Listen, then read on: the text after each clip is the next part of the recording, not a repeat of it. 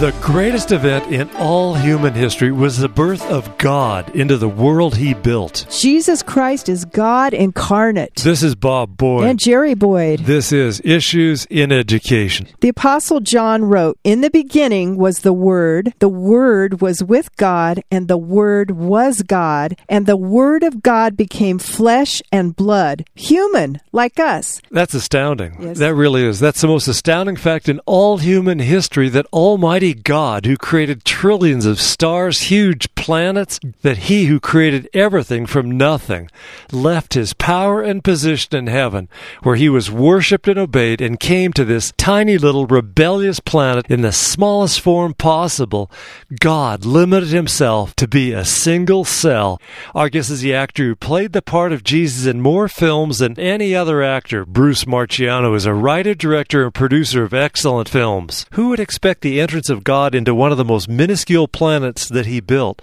And yet he came as a baby. He could have just appeared on the scene as a king, but yet comes in the form of a baby. God chose to have him go through all the normal, everyday things that we do so that he would thoroughly understand what it's like. He could have come any way, but he chose to come in this remarkably humble way. It's pretty remarkable if you imagine the living God deciding his plan for salvation. He can choose any way he wants to enter the world. He can enter the world as the child of a king, be born in a palace, but what he chooses is this remarkably obscure, anonymous, impoverished setting. You portrayed Jesus as very joyful Jesus. Did that really tug at people's hearts? Hebrews 1 verse 9 says he was anointed with the oil of joy.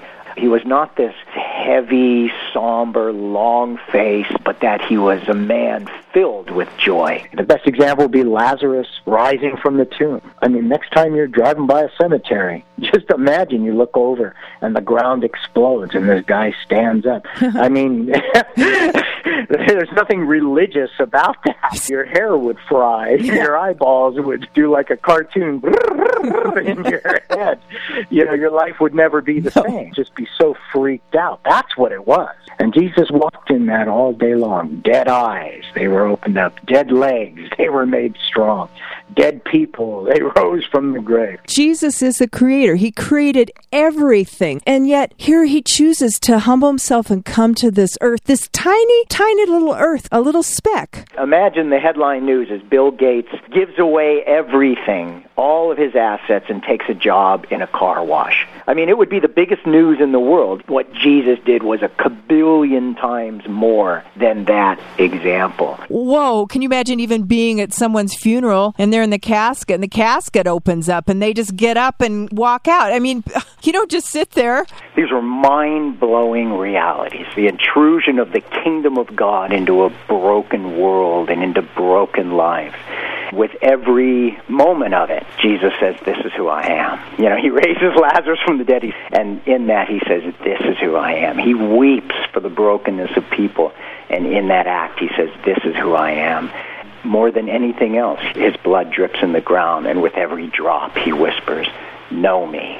This is who I am. He restrains all the power of heaven and lives out moment by moment. The fullness of his Father's will, he lived in perfect obedience, and what he chooses to do is make himself nothing. He cooks breakfast for his buddies. He just blesses people and gives of his life and gives of his life. God limited himself to be a single cell.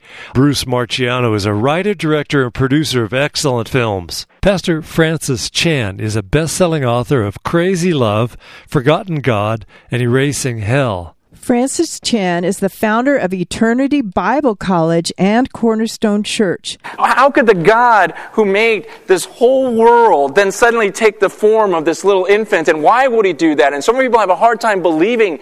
You know why we have such a hard time believing that God would humble himself and take the form of a baby? It's because we have a hard time believing in someone that's that much more humble than we are. The greatest being who exists, perfect humility, says, I will lower myself and take the form of this infant who grows up into a man. Do you guys understand why Jesus had to come on the earth? God wants a relationship with you. God just says, Look, haven't I shown you that I'm crazy about you? that I sent my son to die for you. Now he lives for you. And the whole idea is he's saying, Look, what else do I need to do to show you that I love you and I want relationship with you? When I pray, I mean, God, the creator of the universe, literally hears me and it's an awesome, awesome thought to think that the God that created all of this will listen as I speak. Merry Christmas has a different meaning when you realize what Christmas really celebrates. It's best summed up in John 1 1. In the beginning was the Word, and the Word was with God, and the Word was God. And verse 14 says,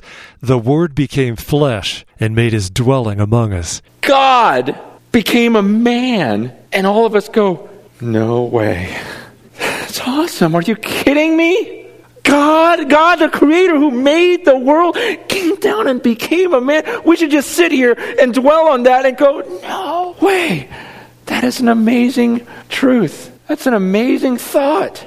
And to try to imagine that in our minds, how could the Creator, why would the Creator come down and take the form of an infant? And there just should be a sense of awe. And I was thinking about, from God's perspective, thinking about how, gosh, if I were God looking down on the earth, I would be going, man, I don't believe, I can't believe I have to compete with a new car or a shirt or a guy in a red suit. Listen to these words as though you've never heard them before. Think about this Philippians 2, verse 5. Your attitude should be the same as that of Christ Jesus, who, being in very nature God, did not consider equality with God something to be grasped, but made himself nothing, taking the very nature of a servant, being made in human likeness. He's saying God, Jesus, didn't consider equality with God. I mean, he is God, equal with God, God sitting on his throne, and yet it says that he emptied himself. He makes himself nothing and takes the form of a man. That's what Christmas is about. So God makes this world, speaks it into existence. The Bible says that through Jesus that all things were made. Without him nothing's been made. God makes everything. Then on that one day, he empties himself and becomes a man. The creator came down on the earth because he wanted to tell you that he loves you. Just dwell on that for a second. I listened to these words and I thought, God loved the world so much that he gave his son. I don't know, it just hit me. He had his son come down on the earth. You get that? And, and his son died on a cross to pay for all of my crimes. God, the creator. The son became flesh. And God the Father is going, okay, I'm going to give my son to the world. I was just getting so emotional at that moment. I thought, it is so sad that Jesus coming to the earth and John 3:16 is a boring verse to me. Have we gotten bored of John 3:16? We should just read it and then fall on our faces and marvel at this for hours. God loves you so much that he sent his son. I've got a video of a tribe in Papua New Guinea, and it, it's a video of them hearing the gospel message for the first time.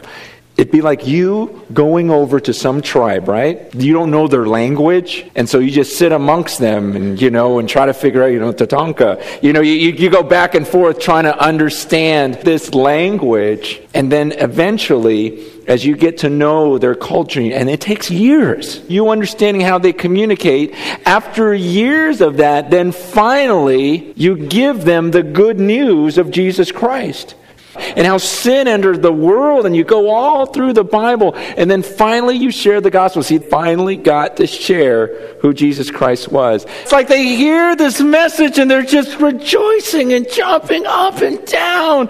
They got it. They realize at the end, when I face this God, I'm not going to be punished then. Like everything I've done that was wrong is completely forgiven. And their response was just this crazy type of joy celebration for two and a half hours. They couldn't stop expressing the joy they found. Remember how awesome that message is and respond with that same amount of joy, even though for some of us, We've been believers for years, and we've been celebrating Christmas for years. If you really believe in Jesus Christ, if you really believe that He died on that cross for you. It's not about you earning your salvation. It's not by works, like you have to do something. You have to make up for all the junk you did in the past. Then you can get baptized. Then you're really saved. No, that's not what the Bible says. It says it's not about works, it's about God giving His Son to you and you believing that and it's it's by grace it's this free gift that you've been given if you think that you have to work to get into heaven, that you're going to work your way in, I can guarantee you, you will never get there until you get to the point where you realize that you will never be good enough for God. But God loved you so much that He came down on the earth to tell you that He loved you that much. And then He had His, his own Son die on a cross to pay for your crimes because He loved you that much. And he says, Now, salvation is a free gift that I want to give to you. I want you in heaven. You don't have to work for it. You just have to believe. You just have to have faith that my son died for you and accept this free gift. Now, once you accept it, yeah, the works will come. But that doesn't save you. That's just the natural response of a person who really gets it. We should be like those people, like that tribe where we go, Are you kidding me? I'm clean. I'm free. God looks at me and He accepts me. He calls me His child, His friend, His bride. That's an amazing thought. See, that phrase, made himself nothing. Here's God Almighty, creator of the universe. He made himself nothing. He made himself into this little infant in this feeding trough. And I looked at that and I thought, see, I don't want to do that. I don't want to come in this room and make myself nothing and take the form of a servant and just go around from person to person and go, hey, what do you need? How can I help you? I want to come in this room and there's certain things I want to, I don't feel like making myself nothing and making myself nothing before my kids and before my wife and before my neighbors and just walking around like a servant. How can I help you? How can I help you? How can I help you? I don't feel like doing that. Made himself nothing, taking the form of a servant, being born in the likeness of men. I want you to think through this Christmas season and think of it from God's perspective. We adore Jesus by realizing, you know, what, He says, whatever I do for the least of these, I have to treat these little kids, I have to treat these people who are in need as though they were Jesus Himself. That's what he asks us to do. Jesus said in Matthew 25, 31 to 46, that in order to be like him, we need to be like sheep, not goats, to serve Jesus by serving other people, giving others what they need as if they were giving it to Jesus Christ himself. Philippians 2, verse 6 through 11, Christ Jesus, who being in the very nature God, didn't consider equality with God something to be grasped when Jesus was at the right hand of God the Father in heaven, he wasn't grasping or holding on to his life in heaven, but he gave it up. He let it go. He gave it up to come to earth. Jesus gave up his position. He actually left the glory in heaven to come to earth, to make himself nothing. That at the name of Jesus, every knee should bow and every tongue confess that Jesus Christ is Lord to the glory of God the Father. Amen. So many people think they're going to heaven, but they're not. I am deeply concerned that even though you are sitting in a church building, that some of you one day will go to hell to be tormented day and night forever and ever. And by the time you figure it out, it'll be too late. That's my biggest concern. Look, I have a couple of fears. One fear is I don't want anyone thinking they're going to heaven if they're not. That's horrible. And the most loving thing is not to just let people go and not offend them and wait till they figure it out at the end. But I also have another fear, man. I don't want people who know Jesus to feel like they don't and be worried about it. and how to walk that tension and go, God, I don't want to just uh, get everyone worried about their salvation. At the same time, I don't want everyone just to assume that they're saved. And so you just you just go, I don't know how to differentiate the two. I can and just read the words of Scripture. If I'm completely honest right now, that's what I care about. I know some of you guys are struggling in your marriages, and I care, but not as much as I care about this. Some of you are struggling with sickness, and I, I care, but not as much as this. Some of you are dealing with the loss of a job, and I care, but not nearly as much as I care about this, because this is forever. Okay? This is forever. You're all going to stand before this God. And he's going to say one of two things for you, and it lasts forever. Either well done, good and faithful servant. Man, come over here. Man, you, you're my son, you're my daughter. Get over here forever and ever, or depart from me. I never knew you. One of the passages that caused me to get into Christian ministry was when I read Matthew 7, verse 21, where Jesus says, Not everyone who says to me, Lord, Lord, will enter the kingdom of heaven, only he who does the will of my Father who is in heaven. And right before, he was talking about you can tell the good tree by the good fruit. He goes, Not everyone who just says to me, Lord, Lord. And as I read that passage, it's showing me, it says, in the last day, many people, many are going to come to him and say, Lord, Lord, didn't I prophesy in your name? Didn't I do this? Didn't I do that? And it says, And he will say, Depart from me, I never knew you. And so clearly in that passage, there are people who are deceived. It seems from the language that they're going to get to the end and go, well, wait a second, I thought for sure I was getting, what are you talking about? I did this, I taught Sunday school, I hardly ever missed a day of church, I was raised in the church. They told me, just come forward, pray a prayer. Man, I did that prayer. Well, what's going on here? There are many people who will think, but they're going to be deceived. That terrifies me. That scares me.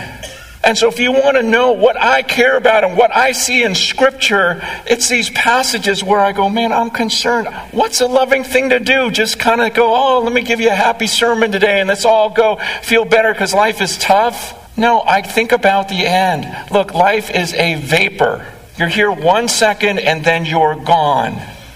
And so I just prayed. I go, God, if I were honest, loving, unafraid of what anyone thought, what would I say? I would go to some of these passages.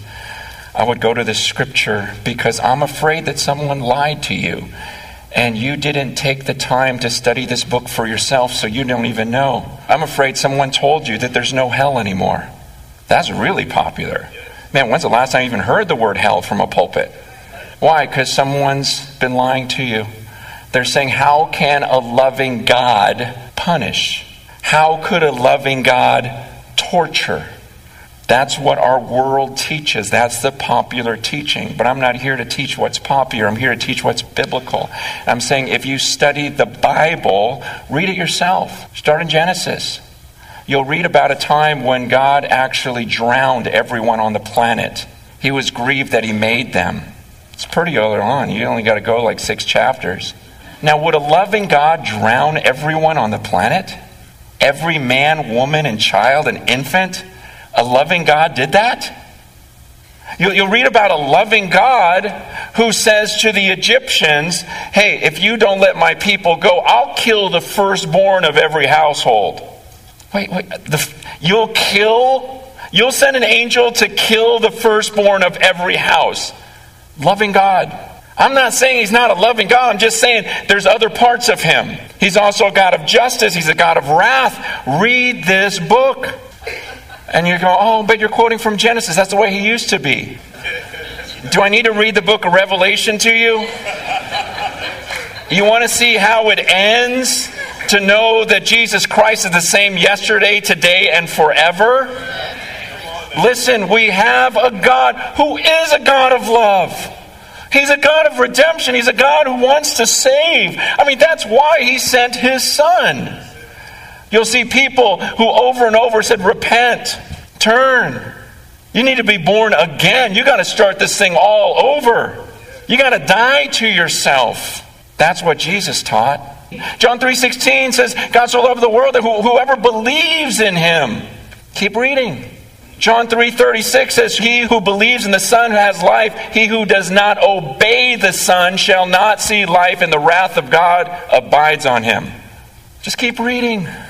Read this book. It's about those who turn to Jesus, who recognize, man, I've been living for myself. No, you got to stop that. You got to turn from that and say, man, I used to just live thinking it was all about me. And even so many in the church still allow that type of thinking that God is here for you. So what do you need from Him? And he, He'll just keep giving you and feed this self centered mindset. No, it's about me turning from who Francis was and what he wants and saying, no, I'm a part of another kingdom now. I've got a citizenship here. Now you're my Lord. Where, where do you want me to go? What do you want me to say? I'm just going to say, I know some people hate this. You know, I'm going to lay it out because I'm a part of a different kingdom now. I've repented.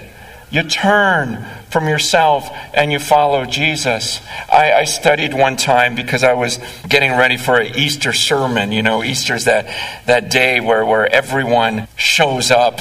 And so you go, man, what do I say? What do I say? You get a little nervous thinking, man, if I say the right thing, maybe they'll come twice a year. You know, like, you, you know, all this pressure of how do I keep people in the church? So I began to study. I go, man, what did Jesus say when crowds showed up?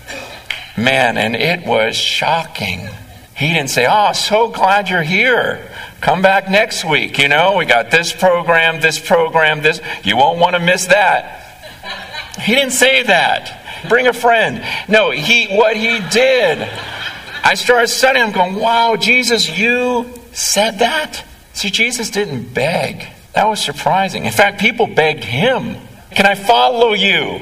And the people would come to him, go, Man, can I follow you? And he's like, Man, foxes have holes, birds have nests, but I have nowhere to lay my head. You, you sure you want to follow me? Because I'm homeless tonight. I don't know where I'm sleeping. You want to follow me? That was Jesus.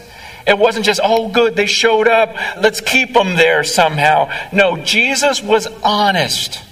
Jesus was so honest, so brutally honest. In fact, I was having breakfast with a friend of mine. He said as we we're eating, he goes, You know, I just opened my Bible and I just started reading all the words in red. And I just read through the whole thing. Just, I just kept turning pages, pages, pages, just reading. What did Jesus say? Because in my Bible, he says all the words of Jesus are in red. So I just read them all, all of them. It doesn't take that long. Just read them all. And he goes, I was shocked. He goes, Jesus was direct. He goes, Jesus sure did sound a lot different from preachers today. And I go, man, what you did, I beg people to do. I beg them, stop listening to everyone else and get alone with the Word of God and just read it. Read it for yourself. I mean, your eternity depends on it. You're not even going to read it. Man, take some time, understands the words of Jesus. Man, if you feel like, oh no, I can't read that whole book, my eternity's not worth it, just read the red part at least. Just start with that. Just read Jesus' words. It'll take you a couple hours and just go, okay, everything I've been taught my whole life, how does it compare to what Jesus said? We've been listening to an impassioned message by Pastor Francis Chan, who said that God is a God of love, but also he's a God of justice. John 3:30 says, "Whoever believes in the Son has life, but he who doesn't believe or trust in the Son or rejects the Son will not see life." That is very sobering. Jesus said, If anyone would come after me, he must deny himself, take up his cross daily, and follow me. Taking up your cross means you die to yourself and become alive to do what Jesus Christ wants you to do. Here are the concluding remarks by Pastor Francis Chan. Man, I just beg you, just get on your face, maybe for the first time, before you actually see God face to face. Maybe today's the day where you get on your knees and you actually picture God in heaven in all of his glory as your coming judge and as your Savior. And you say to him, Jesus, I believe you created this world.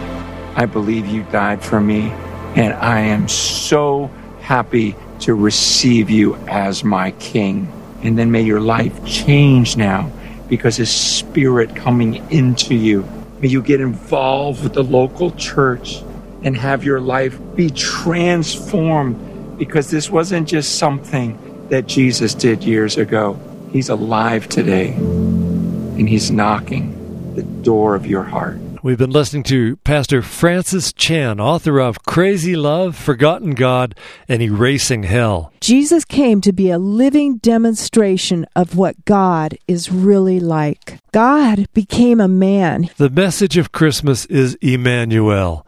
He is God with us, standing beside us in the ER, at the gravesite, When life is depressed or painful, Jesus is God standing there with us. And that's what Christmas is all about. Jesus came to demonstrate what God is like. God is seen loving sinners. He went to seek the lost, the down and out, the broken-hearted, the grief-stricken. He ate with sinners. He loved them into the kingdom of God. He really did. Jesus was a joy to be around. The greatest gift is not Christmas presents, but Christ's presence. God with us, Emmanuel. That is a beautiful, loving message. If you would like a CD copy of today's Christmas program, please ask for number 1812, The Miraculous Birth of God. That's number 1812, The Miraculous Birth of God. You can order a CD copy from our website. Our website is issueseducation.org. That's issueseducation.org. Or you can call us at 928 776 0000. That's 928 776 0000. From Isaiah 9, verse 6. For unto us a child is born, unto us a son is given, and the government shall be upon his shoulder, and his name shall be called Wonderful Counselor, the Mighty God, the Everlasting Father, the Prince of Peace. For Issues in Education, this has been Bob and Jerry Boyd, and we wish you a very Merry Christmas.